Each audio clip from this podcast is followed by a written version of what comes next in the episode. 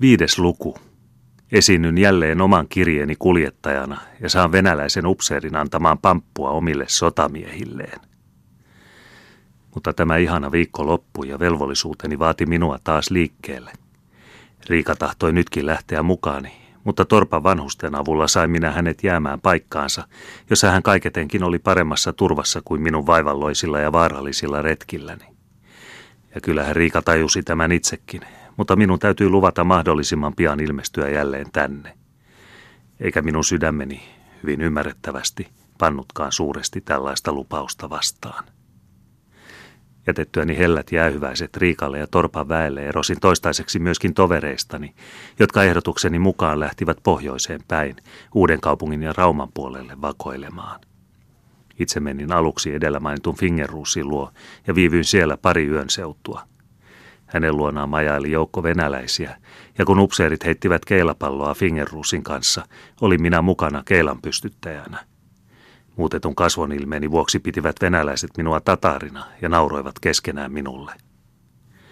Fingerusilta ostin hevosen kahdeksalla riikintaalerilla ja ratsastin sillä sitten Lahden ympäri takaisin mietoisiin, jossa Mahallan isännältä sai lainaksi satulan sekä paremmat sarkavaatteet kuin minulla ennestään oli. Mahallasta ajoi lemulle, jossa yövyin järäisiin. Kun seuraavana päivänä oli sunnuntai, menin kirkkoon, josta palattuani jouduin tekemisiin venäläisen rakuunan kanssa – se rupesi kiven kovaa vaatimaan ratsuani kyytihevosekseen, ja kun minä kieltäydyin, sivalsi hän minua kepillä käsivarteen. Niin kuumana kuin sappeni kiehuikin, täytyi minun kuitenkin tyynin mielin pitää isku hyvänäni, sillä joukko sivullisia oli näkemässä tätä kohtausta. Lemulta ratsasteli rauhallisesti eteläänpäin ja päätin nyt entisen kerjäläisvaarin asemasta mennä Turkuun oikein komeasti hevosen selässä – Tullissa oleva vartija pysäytti minut tiedustellen asiaani sekä mistä minä olin. Sanoin olevani Halikosta, pastori Pauliini renki, sekä tulleeni ostamaan isännälleni paperia ja lakkaa. Sen enempää ei minua pidätetty. Ratsastin sitten tyynesti pitkin katuja ja tein havaintojani.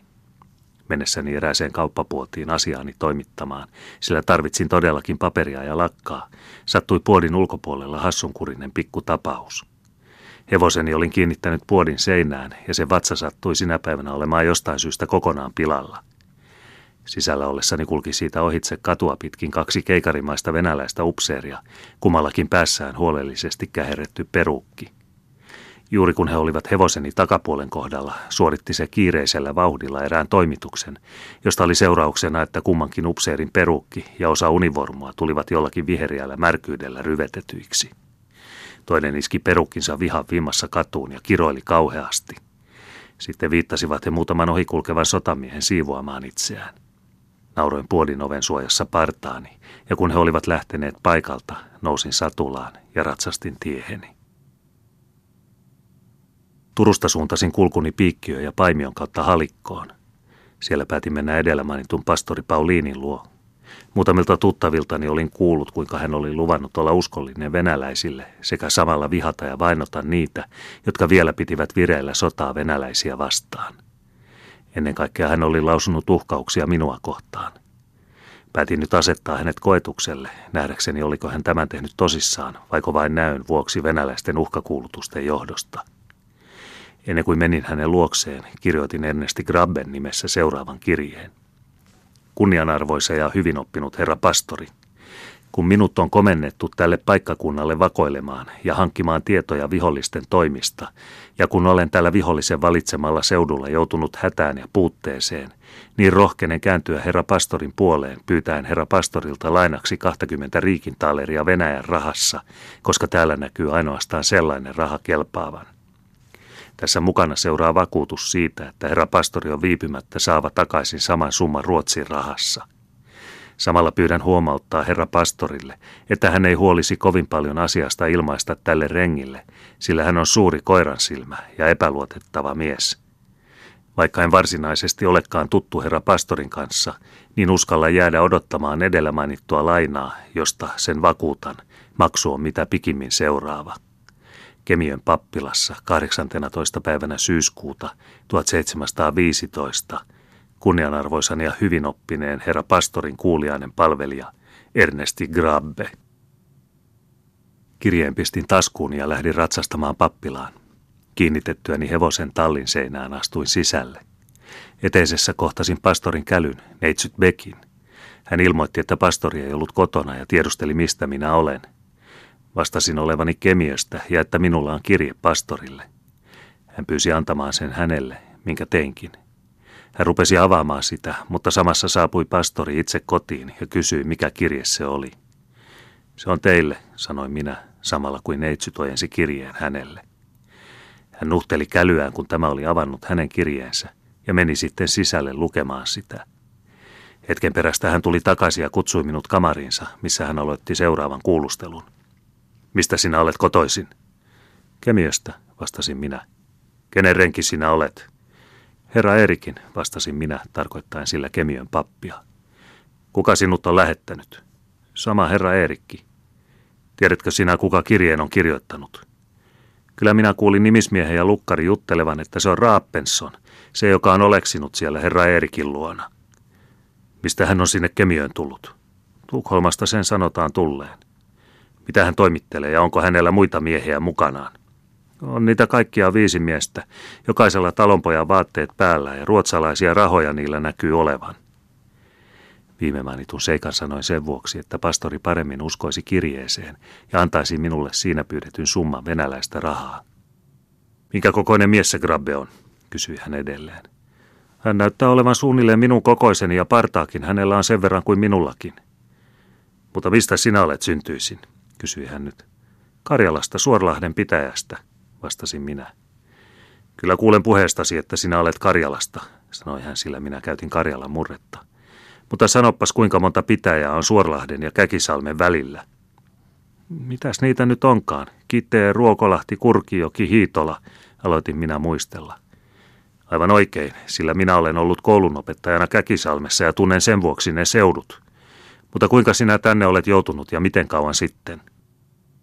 Minä tuli Hiitolan kirkkoherran kutseuksen mukana ja olen nyt kuusi vuotta palvellut täällä. Mutta sitten lähti kutseus Tukholmaan, jonka jälkeen minä rupesin rengiksi herra Erikille. Mikäs sinun nimesi on? Tapani Martin poika. Tähän päättyy kuulustelu ja pastori lausui. No niin, Tapani, tulepas sitten tänne tupaan saamaan ruokaa. Minä kiitin ja seurasin hänen mukanaan tupaan, jossa oli kaksi venäläistä rakuunaa. Ne ynnä heidän luutnanttinsa nimittäin majailivat pappilassa, kuten jo ennen olin kuullut. Neitsyt asetti minua varten pöydälle leipää, voita, savustettua lihaa ja silakoita. Pöytään istuessani pyysi veistä, sillä rakunain nähden en uskaltanut ottaa esille omaa puukkoani. Pastori antoi minulle veitsensä ja minä ryhdyin hyvällä ruokahalulla aterioimaan. Silakkaa syödessäni sanoin minä pastorille. Nämä silakat on ostettu meidän pitäjästä. Ei olekaan, vastasi pastori hymyillen. Mutta ihanhan nämä maistuvat samanlaisilta kuin kemiön silakat, väitin minä. Kyllä ne on ostettu korppoolaisilta Turusta, nauroi pastori. Ja eikö nuo silakat liene kaikkialla samanmakuisia? Rakunat, jotka näkyvät osaavan jonkin verran suomea, nauroivat myöskin. Olin hyvilläni, sillä olin puhunut tätä näyttääkseni hyvin yksinkertaiselta. Lakattuani syömästä tuli toinen rakunoista pastorilua ja pyysi hänkin ruokaa. Pastori leikkasi hänelle kappaleen leipää ja lihaa sekä samoin toisellekin rakunalle. He asettuivat penkille syömään. Minä menin heidän lähelleen istumaan ja kuiskasin pastori huomaamatta toiselle rakunalle. Enpä minä viitsisi noin penkillä syödä, kun ei kerta pöydän ääreen käsketä niin kuin muitakin ihmisiä. Ryssät ottivatkin sanani onkeensa, veivät syötävänsä närkästyneenä takaisin pastorille, kiroilivat ja uhkasivat mennä talonpoikain navetoista itselleen lampaita teurastamaan. Uhkailivatpa pappilankin navetassa käydä lihaa tekemässä.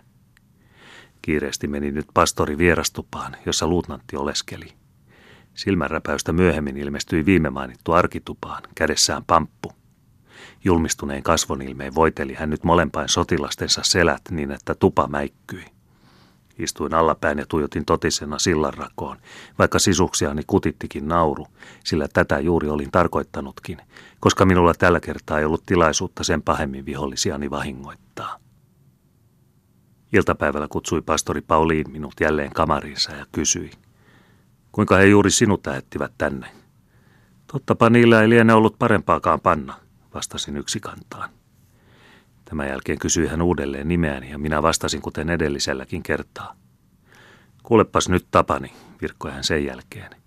Jos sinä kenellekään hiskut mitään siitä asiasta, jolle sinut on tänne lähetetty, niin sekä oma isäntäsi että minä ja moni muu joutuu silloin hengenvaaraan. Koita siis Herran nimessä pitää suusi kiinni. Ja nyt saat mennä levolle, hevosesi kyllä saa talosta hoidon. Toivotin hyvää yötä ja menin takaisin arkitupaan, jossa paneuduin yhdessä talon rengin ja venäläisten rakunain kanssa maata samalle penkille. Olipa minulla toisen rakunan kanssa yhteinen päänalainenkin. Aamulla tuli neitsyt Beck tupaan ja herätti rengin sekä hetkistä myöhemmin minut, vaikka en tosissani enää nukkunutkaan. Kun olin pessyt silmäni ja kampasin huolellisesti päätäni, ihmetteli neitsyt, että minä olen kovin siisti talonpoikaisrengiksi. Sen jälkeen hän vei minut kamariin, jossa pastori vielä makasi rouvansa selän takana leveässä sängyssä. Mikäs sinun nimesi taasen olikaan, kysyi hän silmiään hieroen. Tapani Martin poika, vastasin kuten ennenkin. Aivan niin, ja kas tässä on nyt kirje herra Eerikille. Tervehdi häntä minun puolestani ja sano, että minä pysyn edelleenkin hänen ystävänään, mutta Grabbesta minä veisaan viisi. Tässä on kuitenkin rahat, joita hän pyytää, mutta annan ne ensiksi herra Eerikille. Kyllä minä toimitan, vakuutin, ja yksinkertaisuuttani osoittaakseni tiedustelin, oliko kirje sinetöity, vaikka näin sen itsekin. Kun pastori oli vielä saanut täydellisen vaitiololupaukseni, kehoitti hän minua rauhassa lähtemään takaisin Kemiöön. Kun olin pihalla satuloinut hevoseni valmiiksi, kutsutin pastorin ulos. Vedin hänet hiukan syrjään ja lausuin. Tahtoisin ilmoittaa teille jotakin, jos vain voi luottaa teihin. Pastori huomasi nyt, ettei hän ollut minkään rengin kanssa tekemisissä, ja vakuutti sielunsa autuuden kautta, että saatoin huolet ja uskoa hänelle asiani. Ojensin nyt hänelle takaisin äsken saamani rahat ja lausuin. Kas tässä saatte rahanne takaisin. Nimeni on Tapani Löfing ja olen ainoastaan koetellut, oletteko te luotettava suomalainen. Olen kuullut, kuinka te olette luvannut toimittaa minut venäläisten käsiin. Tehkää se nyt sillä, onhan luonanne venäläinen luutnantti ja kaksi sotilasta, mutta minä ilmoitan myöskin ennakolta olevani mies selviytymään kolmesta vihollisesta. Miksi puhutte sellaista, rakas herra Löfing? änkytti pastori hämillään. Tulkaa sisälle ja olkaamme ystäviä. Minä seurasin häntä kamariin, jossa otin povestani esille pistoolit. Mutta minähän sanoin teille jo, että te saatte luottaa minuun, sanoi pastori närkästyneenä. No niinpä sitten luotankin teihin, ja olen hyvin iloinen voidessani sen tehdä, vastasin minä, pujottaen pistoolit takaisin poveeni. Jäin sitten pappilaan vielä koko siksi päiväksi ja seuraavaksi yöksi. Meistä tuli pastorin kanssa hyvät ystävykset ja illalla joimme hänen kanssaan veljenmaljat.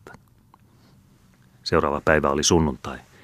Jumalan palveluksessa oltuani lähdin pastori Pauliinin ja venäläisten luutnantin kanssa Ruskonkylään, jossa oli erässä talossa häät.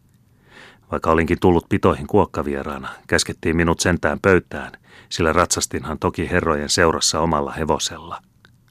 Aluksi jouduin istumaan aivan pöydän yläpäähän – mutta kun isäntämiehet aikansa kursailtuaan alkoivat hekin asettua pöytään, työnsivät he minut yksi toisensa jälkeen tieltään, kunnes olin huilannut aivan pöydän alapäähän.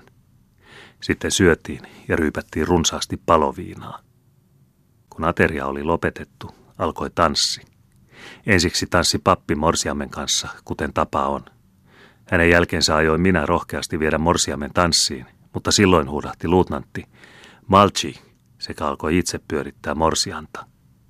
Polin hänelle jalallani tahtia ja rallatin kurkun täydeltä, ollen olevinani aika humalassa.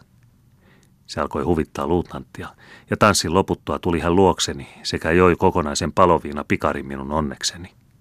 Sitten hän veti minut pöydän luo sekä kehoitti juomaan hänen maljansa. Teinkin sen, mutta juodessani kumarsin syvään ja tyhjensin koko viinilasin hänen avaraan saapasvarteensa. Tyhjentelimme sitten ahkerasti toistemme maljoja, ja kaksi tai kolme kertaa kaasin uudelleen lasini hänen saappaaseensa. Kun hän sitten lähti uudelleen tanssimaan, litkui hänen jalkansa kuin olisi hän juuri merestä noussut. Mutta hän oli iloista poikaa ja nauroi täyttä kurkkua, kun minä rallatin tahtia ja panin toimeen kaikenlaisia hullunkurisia kujeita. Hän taputti minua olkapäälle ja suuteli poskelle sekä kehui minua mainioksi koiran silmäksi. Lopuksi meni hän pastori Pauliinin luo, jonka uudeksi rengiksi hän minua luuli, sekä tahtoi ostaa minut 20 ruplalla, lahjoittaakseen minut sitten ruhtinas Kalitsinille ilveilijäksi.